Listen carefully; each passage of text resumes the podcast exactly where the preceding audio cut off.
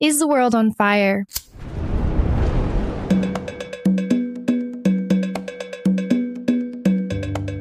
Hi, everyone. You're listening to a podcast created by students and alumni at the Kroc School of Peace Studies at the University of San Diego. I'm Leeya Appleby. And today we're excited to bring you a special three part series interviewing the activists who have been selected for the 2023 2024 Women Peacemakers Fellowship at the Kroc School. Our fellows are joining us from Afghanistan, Burma, and Iran to share their unique perspectives on what it takes to build peace from the diaspora. Welcome to part three of our special Women Peacemaker series, where I'll be interviewing Sveto Muhammad Ishoq, an award winning women's rights activist, a TEDx speaker, and social entrepreneur from Afghanistan. Sveto is a dedicated to empowering women economically and changing the single story narrative about her home country. Her work on national and international platforms has been an instrument in promoting unheard Afghan experiences and amplifying Afghan women's voices during the Taliban regime. She is the founder of several organizations, including Ayat, a social enterprise that empowers women through the fashion industry, and Chadari, an NGO that uses storytelling and community building to tell the true stories of Afghan women and girls. Listen in to today's episode as we discuss Afghan superwoman, the power of storytelling, and the meaning of home. So, we were curious mm-hmm. where did you grow up? What are some early childhood memories that really embody your experience as an Afghan woman? Thank you. Thank you so much uh, for the question. I mean, currently I live in the UK, uh, and this is the sixth country that I live in. And whenever I tell people that, oh, the UK is the sixth country that I live in, they just find it very fascinating, but they don't understand the background story of that, like why I ended up in the UK in the first place and uh, like moved around different countries. So I was born in Afghanistan and I was six months old when uh, my family, just like any other Afghan family, uh, was forced to flee Afghanistan and we became refugees and we sought refuge in Tajikistan, the neighboring country. So I was only six months old, a baby, and I studied there till fourth grade. And then we moved to Kazakhstan, another country. Yeah. So I actually grew up in Central Asia and, um, uh, growing up, I actually, when I look back and I kind of think and reflect, I had this identity crisis, I would say, um, that I obviously knew I was Afghan, uh, but I was going to a Russian language school and uh, we had neighbors who were not Afghans, like from Tajikistan and Russia and other countries and Kazakhs. And I knew I was Afghan and we had, obviously, we would interact with Afghans. We would have guests who are Afghans. But I didn't have this sense of like, oh my God, like I am Afghan or yeah, sort of that patriotism or like that love for my country until we moved there. So when the situation was improving in Afghanistan and in 2009, my family decided to move back to Afghanistan. Once I put my foot on Afghan soil, I felt it. I felt that this is my country. I belong here. I, I fell in love with Afghanistan. I fell in love with the people of my country and with the Afghan women with their bravery, their resilience. And yeah, I just felt that this is my country. And um, in there, I actually started my activism and advocacy. And the first women that I actually looked up to as a Afghan superwoman that I say was my aunt. So I would actually see her and witness how she would go every day out of home to provide for her six children and her husband and um, and like seeing her bravery and she was doing all of that and without the um, adequate support then later realized that a lot of afghan women they are kind of bearing this burden of caretaking providing and leading in their communities without adequate support and they're so brave and resilient and seeing that i just found my passion which is still doing that like afghan women and girls and uh, fighting for gender issues and gender justice and um, so I was only 14 at that time. Wow. And, and I started my activism at the age of 14. So I started um, doing a lot of um, advocacy work, uh, joining different organizations, writing for their rights, uh, amplifying their voices. I've worked with women from all the 34 provinces of Afghanistan, um, helping them um, publish their stories and uh, stories of resilience, of bravery. I'm just also thinking back to how hard it would have been especially as a kid, because I think at the beginning, you know, when you move somewhere, you're trying to kind of fit in with everyone in those new countries. So I'm sure like moving from time to time was tricky to like, who am I? Do I belong to this culture? How am I different? How am I the same? How am I just a kid also like going to school and mm-hmm. learning? And so that's interesting too to have that like coming home moment when you touched Afghanistan soil. Did you feel it in your body like, oh, this is where I belong? Definitely, definitely. You feel a, a different sense of calmness when you are there and and honestly i mean as i mentioned before like i've lived in six different countries lived and and i don't feel like i belong anywhere except uh, afghanistan and uh, i actually when i came to the uh, school at the beginning someone asked me what is home to you and yeah. uh, and you've been to so many countries and have done so much so uh, what is home to you and it's just like i don't even think for a second before saying my home is afghanistan mm-hmm. because that's where I feel I that's where I'm from, and that's where my blood is from. That's where my relatives, everything, my passion, my work, everything, like my identity. I'm definitely Afghan. I identify as an Afghan, right? Despite being away from a country for some time, and and even now being forced to like not being able to return to Afghanistan, right? So. So I think um, no matter where in the world I am, no matter where I will end up, I will still identify myself as an Afghan as I'm very proud of that identity. And uh, yeah, and I think that Afghanistan is my home and will be my home forever. Yeah, being touched by this is my roots.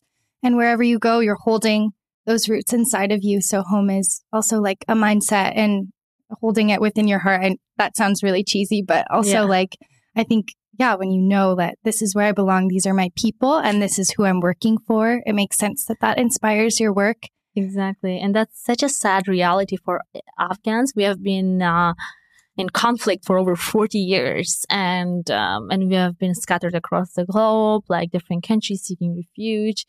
So it's very difficult. It's very difficult to like leave everything behind and start everything from scratch over and over again. And I've done that multiple of times. And honestly speaking, like at this point, I'm just tired. and I think every every Afghan that I speak to, they're tired. They're just tired because it's just like multiple times they had to leave. Yeah, but I but I'm still hopeful. Mm-hmm. Yeah, hopefully that I will be able to return and just um, live in my home. Mm-hmm. What are some of the realities of working as an activist outside of your home country? It seems like some things might be easier, and on the other hand, some things might be harder being so far away. What are the factors that make it more complicated? And just your overall experience working in the diaspora. I think one of the challenges that I personally faced is when you go to a new country. So, for example, when I went to UK, it was a new country, completely new for me. So I had to, again, start everything from scratch. So I had to build a team. I had to switch our programming to online and then switch it to raising awareness. So that lack of network, I think is the biggest challenge that I faced. But then I started changing that. So I created a stakeholder mapping. So mapping out all the organizations and individuals who are working to fight for Afghan women and girls' rights um, in the UK. And so I collaborated with those organizations because we know that alone cannot be achieved anything. So I collaborated with that and with them together, we are providing um, different projects. So we are currently supporting through my nonprofit organization um, Afghan women through capacity building programs, uh, awareness raising initiatives, and storytelling that's kind of on a challenge side that that is but there are uh, great things about living outside of afghanistan is uh, that privilege of raising those voices and uh, yeah so just taking to the streets and protesting on the streets because that cannot happen in afghanistan right now. The reality is very harsh now so a lot of um, Afghan activists are have been pro- um, detained and have been arrested because of their uh, because they were protesting on the streets regardless of political views and ethnicity and gender, you fight for one thing. You have a common goal of like fighting for Afghan women's rights and raising and amplifying their voices. So this is so powerful. So it actually reminded me of a march that I organized, I co-organized. Uh, the first ever multi-stakeholder march for Afghan women and girls in London. It was in November last year, and it was in collaboration with Malala Fund as well. It was such a powerful March uh, because again, like you see people coming from different political views. We, we're, we're very diverse, very diverse because inside Afghanistan, there are people coming from different ethnicities, coming different political views. We are a very diverse country. So despite that, we were there with one voice, with one demand um, to really fight for Afghan girls and women's education and right to work, basic human rights. Right now that I look back, it was a very emotional experience, mm-hmm. honestly. It was so emotional that we are all outside of the country and mainly a lot of the people have left Afghanistan that time, but our heart and soul, everything is still in Afghanistan. Right. And we're doing this advocacy work for them. So to me personally, it was such an emotional experience. So I think that's something, that's the power also of being like outside. And uh, despite your differences, you are just uh, one, becoming one voice with one common goal to like raise awareness. It would bring out a lot of emotion just being together with people who, like you, are having to have fled your country. And so that makes sense that like coming together despite the differences yeah. to fight for the rights of people in Afghanistan, that sounds like a really beautiful experience. That's really awesome that you were able to help co host that with everyone and that there was so much yeah. rallying um, around that issue. So yeah. that's really beautiful. I was curious also. As someone living outside of their home country, you have this global perspective, especially now six countries that you've lived in. Mm-hmm. Is the World on Fire? Honestly, when I heard about this name of the of the podcast, Is the World on Fire, it just reminded me of Afghanistan because I think that right now the world just doesn't care as much about what's going on in Afghanistan, but it is still, I would definitely say it's on fire. Like, and that's what I do. Like, I raise awareness. I speak about the situation of Afghan women and girls. So right now the situation is very dire if we take. So that's definitely, I would definitely say it's on fire, especially on like women's rights issues. Um, so if you are a girl in Afghanistan, you are not able to go to school above sixth grade. You cannot go to university. You cannot work in most employment, including the government organizations and also the nonprofit organizations. You are completely eliminated from the public sphere mm-hmm. participation. I think Afghanistan is just like a place of fire for Afghan women and girls, right? Specifically, I would say.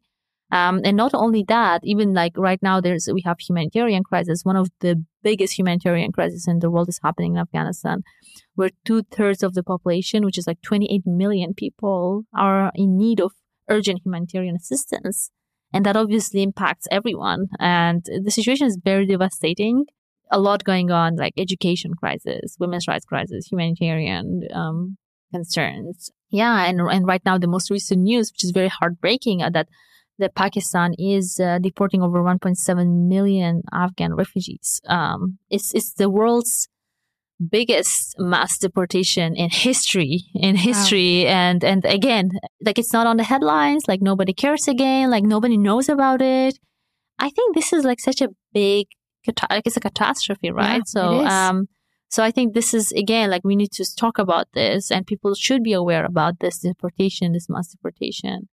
A substantial number of those refugees from the deportation are women and children. What do you think awaits for them as they return to Afghanistan, in your opinion?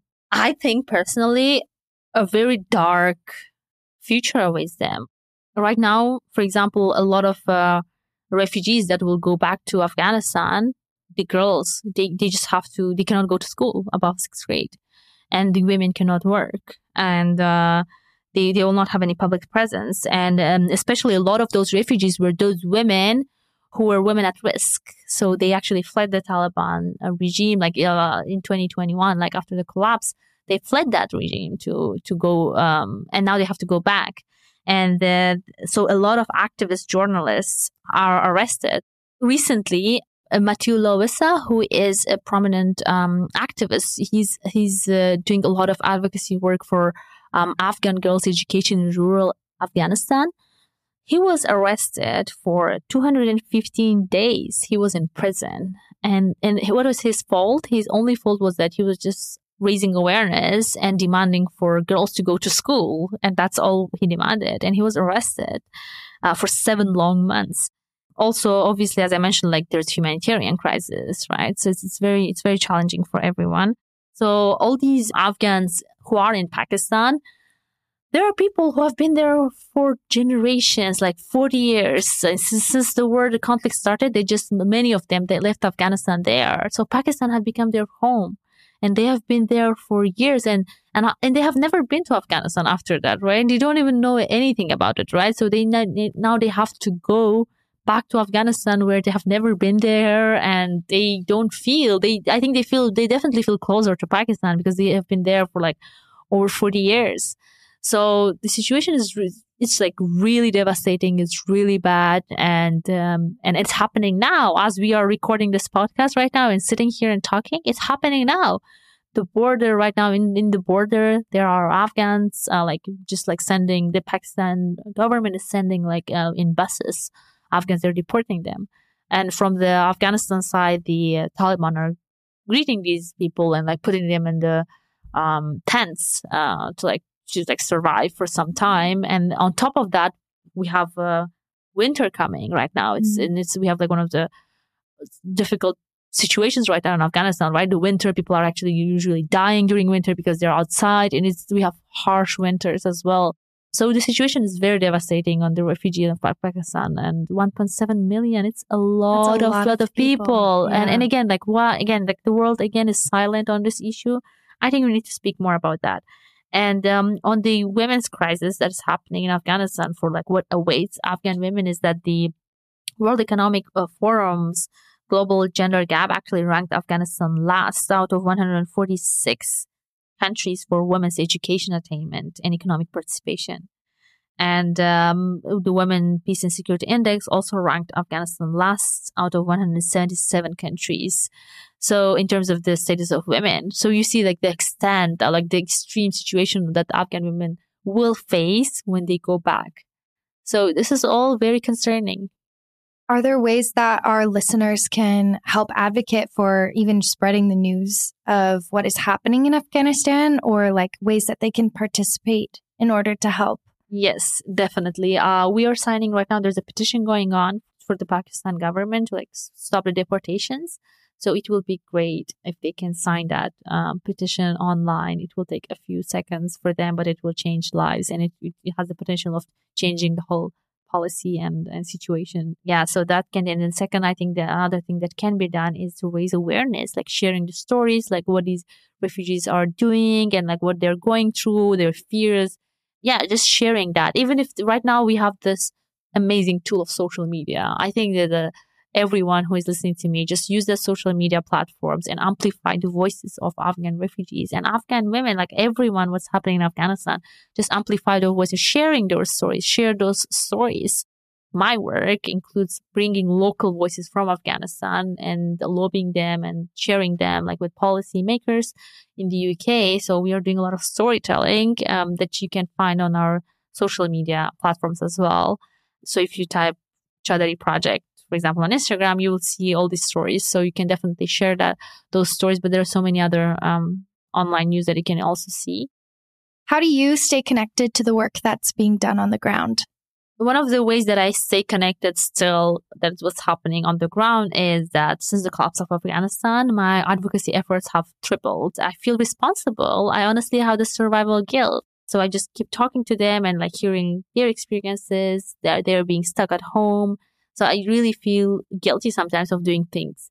Yeah. So how I actually stay connected with them is that I bring those local voices um, in Afghanistan to policymakers. So I, one of the tools that I usually use is storytelling. So I use storytelling as a tool to amplify the messages and the voices of Afghan girls in Afghanistan and and not only Afghan women in Afghanistan, but also among the refugee communities. So um, uh, a lot of refugees who are in the UK since the collapse of Afghanistan, they have been stuck in hotel rooms. Um, so one of my friends actually who came after the collapse, she has five children and she was in a she has, she's still in hotel. Like it's been more than two years. Uh, and it's so obviously it's, it leads to a lot of like mental health a lot of other issues. So that's another part of my work when i amplify the voices of refugee women afghan refugees to share their stories. So i think i use the storytelling a lot in my advocacy efforts from Afghanistan and also from the refugee communities. Right now, I think what we can do is to keep the hope alive for Afghan women and girls. And that's honestly the least that we can do, right? Through our work, just saying a few positive things to them.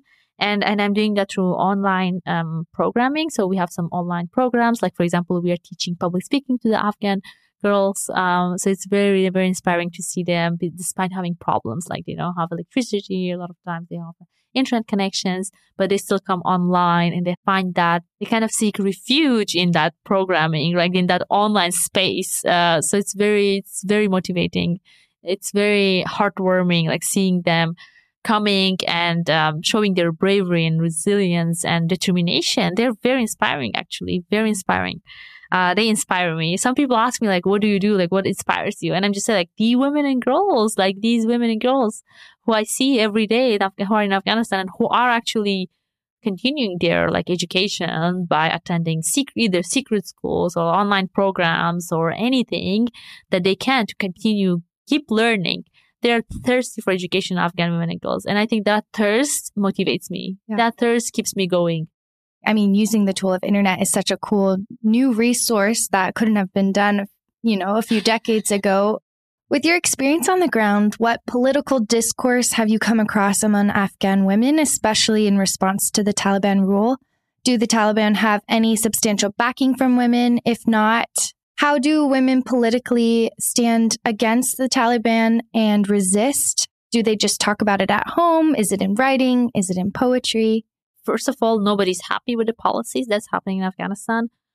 Everyone wants to go to school. Everyone wants to go to university. Everyone wants to provide for their families and to be able to work and be able to like be present in public or go to the park, like which is like a very basic human human right, right? Going to a park, access to there. So everyone wants to do it and nobody is happy. Like no Afghan women um, is happy. I can definitely see that. And so how they are resisting with those policies is that they are protesting on the streets uh, despite being detained and arrested. And uh, the, the teachers have turned their homes into secret schools. So they're still continuing that work with, despite being paid, like they're doing it voluntarily.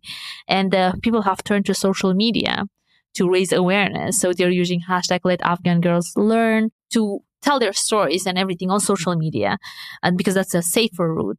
Uh, actually, one of uh, because one of our focuses is on storytelling, so we're also sharing the poetry of Afghan women who are expressing their feelings and frustrations and, and their thoughts, and kind of using it as an advocacy tool.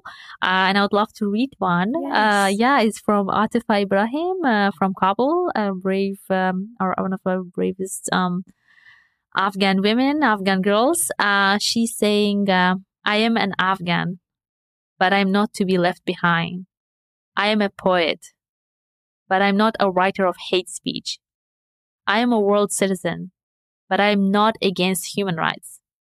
I am an Afghan, but I'm not a Talib. Why would the world, why does the world not listen to me? Why does it seem I am forgotten? Any hope, any dream? Yes, the world will stay united. We will be saved. I am an Afghan and a citizen of the world who will fight not just for a peaceful Afghanistan, but for a peaceful world. So they are exactly like Afghan women and girls are using uh, poetry and storytelling as, as a form of resistance as well. And yeah, so they're sharing videos of themselves uh, through singing, through again sharing their stories and poetry, and and um, sharing it social media, circulating it uh, with the hope that it will be heard um, by the world. And um, a lot of women have turned to alternative income generating uh, things like for example vocational training right? Because they've lost their jobs and it has had devastating impact especially for women who are heading their households and um, yeah and who are widows and they don't have other choice. So it's it's very devastating uh, the situation but but they're fighting back. They're not staying silent. So a lot of the times we see this stereotype about afghanistan and afghan women as women who are passive victims with no voice no agency and I think that Afghan women and girls, especially after the collapse of Afghanistan, flew into the world that uh, we are not silent and we are not staying silent and we are doing anything that we can. That is so inspiring too. I'm, I'm sure hearing these stories after story of people resisting any way that they can, it sounds like that fully is the opposite of the narrative that we see in the news of people being small and passive and going along with it, but people are fighting to yeah. have their voices heard and their rights returned back to them, like fighting for that change. And that's, yep. that's beautiful. In light of the widespread wave of Islamophobia in the Western world, many tend to associate the Islamic rule with the oppression of women, often citing examples such as the situation in Afghanistan under the Taliban rule. How do you counter this stereotypical perception of Islam in the West?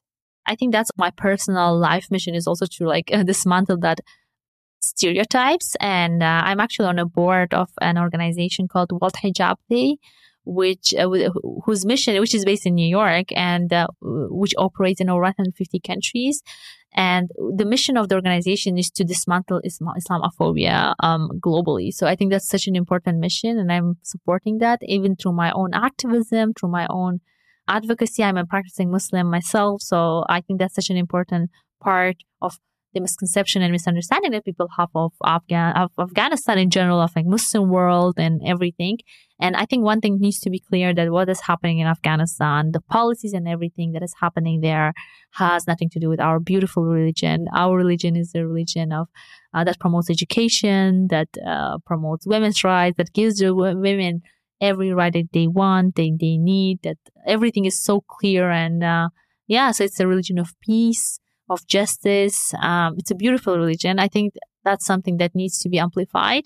And um, and the first word actually that was revealed in the Quran was um, in our book was read, um, read, which which again emphasizes the power of and the, the, the importance of education in our Islamic teachings. How does Islam inform your activism?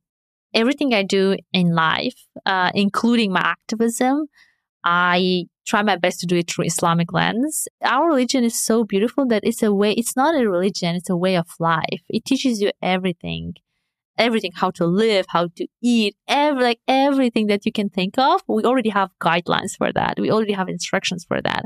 And obviously that includes ju- how to be just and how to fight for people, people's rights and how to raise their voices. And even now the advocacy work and activism that I'm doing right now, I'm involved in the work that I'm doing my intentions are to serve my community so that the God will be happy with me. You know, like that's exactly going back to that intentions.